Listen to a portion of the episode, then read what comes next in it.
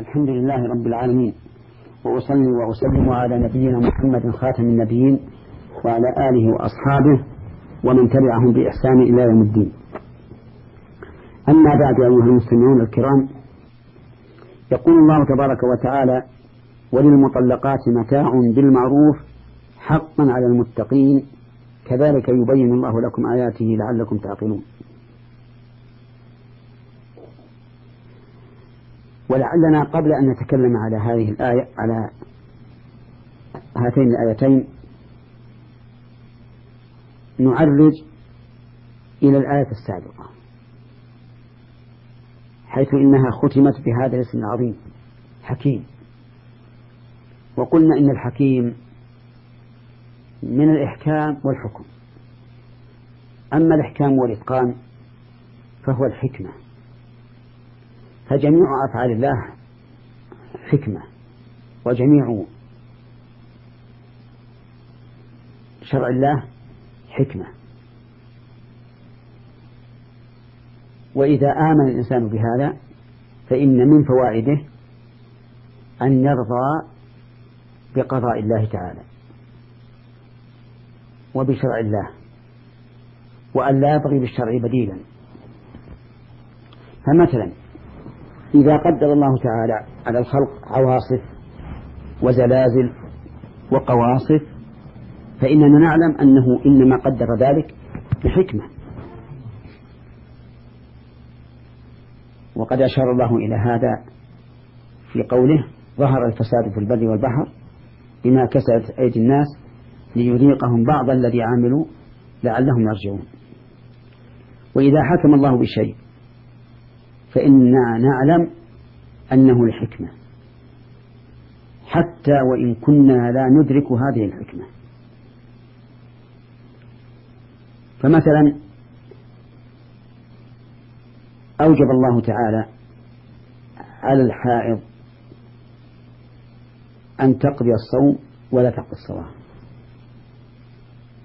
فقد يقول قائل الصلاة أوكد من الصوم. فلماذا لا تقضى؟ والصوم يقضى.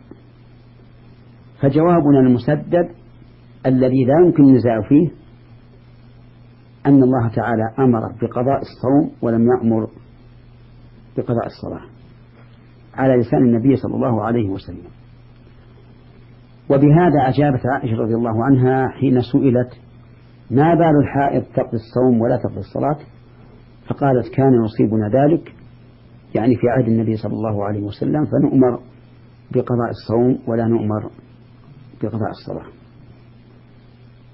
كذلك لو قال قائل لماذا كانت الصلاة خمسا ولم تكن عشرا مثلا أو ستا أو ثلاثا؟ نقول هذا أمره إلى الله. لكن نعلم أن ذلك لحكمة عظيمة لا تدركها عقولنا. وأشياء كثيرة من هذا النوع.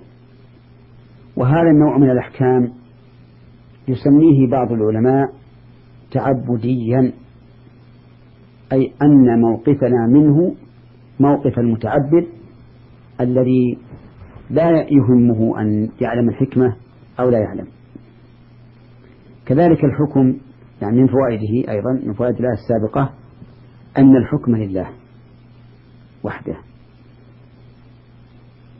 فأي حكم يعارض حكم الله فهو باطل. وبهذا نعرف أن القوانين الوضعية التي وضعها البشر إن وافقت حكم الله فهي مقبولة لأنها حكم الله لا لأنها وضع فلان وفلان.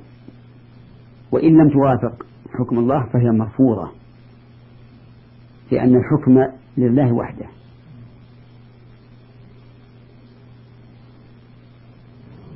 أما الآيتان اللتان نريد أن نتكلم عليهما الآن فهما قوله تعالى وللمطلقات متاع بالمعروف حقا للمتقين قوله وللمطلقات أي من طلقنا وهذا يشمل من طلقت قبل الدخول ومن طلقت بعد الدخول وذلك لأن من طلقت قبل الدخول سبق الكلام عليها بأنها تمتع إذا لم يسمى لها مهر وأن لها نصف المهر إذا سمي لها مهر أما هذه فالآية مطلقة للمطلقات. بل هي عامة تشمل أي مطلقة. لكن يقال أما من طلقت قبل الدخول فقد سبق بيان الواجب لها. وهذه في من طلقت بعد الدخول.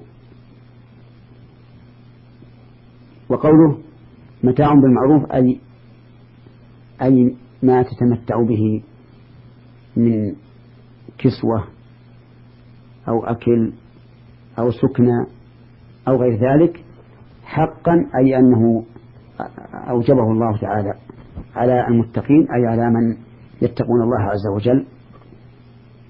كذلك أي مثل هذا البيان يبين الله لكم آياته أي يظهرها حتى تعرفوها وتستدلوا بها على ما تدل عليه من كمال الله تبارك وتعالى. لعلكم تعقلون لعلكم تكونون من ذوي العقول. والمراد بالعقل هنا عقل الرشد لا عقل الإدراك. وذلك لأن العقل نوعان. عقل إدراك هو الذي تترتب عليه الأحكام. وهو الذي يذكره الفقهاء في قولهم يشترط لوجوب الصلاة العقل مثلا أي عقل الإدراك. وأما عقل الرشد فهو إحسان التصرف بأن يكون الإنسان في تصرفه رشيدا لا لا يتصرف تصرف السفهاء. ولهذا لو سئلنا ما تقولون في أذكياء الكفار أهم عقلاء أم لا؟ فجوابنا أن نقول أما عقل الإدراك فهم عقلاء لا شك. وأما عقل الرشد فليسوا عقلاء. لأنهم لو كانوا عقلاء حقيقة أي عقلاء رشد لكانوا مسلمين. فكل كافر فليس بعاقل يعني عقل رشد. لكنه عاقل عقل إدراك يدرك الأشياء. في هذه الآية فوائد. منها وجوب المتاع للمطلقات. وقد ذكر كثير من العلماء أن هذا المتاع الذي أوجبه الله هنا منسوخ بالآية السابقة وأنه آه، إن كانت المرأة قد دخل بها الزوج فلها المهر. إما المسمى إن سمي أو مهر المثل. وأما المتعة فليست بواجبة. وذهب بعض أهل العلم أن الآية محكمة وأنه يجب على من طلق زوجته أن يعطيها ما يجبر قلبها لأن الطلاق كسر لقلب المرأة. فتعطى ما يطوب به قلبها. وهذا اختيار شيخ الإسلام ابن تيمية وهو الأرجح عندي. أن كل من طلق زوجته فإنه يجب عليه أن يمتعها بشيء يطيب به قلبها. ومن فوائد هذه الآية الكريمة التصريح البين بوجوب ذلك حيث قال حقا على المتقين. ومن فوائد الآية الثانية أن الله أن الله سبحانه وتعالى بين لنا آياته الدالة على ما تدل عليه من كماله جل وعلا ومن فوائدها رأفة الله تعالى ورحمته بعباده حيث بين لهم سبحانه ما يهتدون به. ومن فوائدها أن من كان أعرف في, في آيات الله فهو أعقل.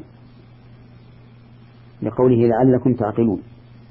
ومن فوائدها إثبات العلل والحكم لأن لعل هنا للتعليل أي لأجل أن تعقلوا.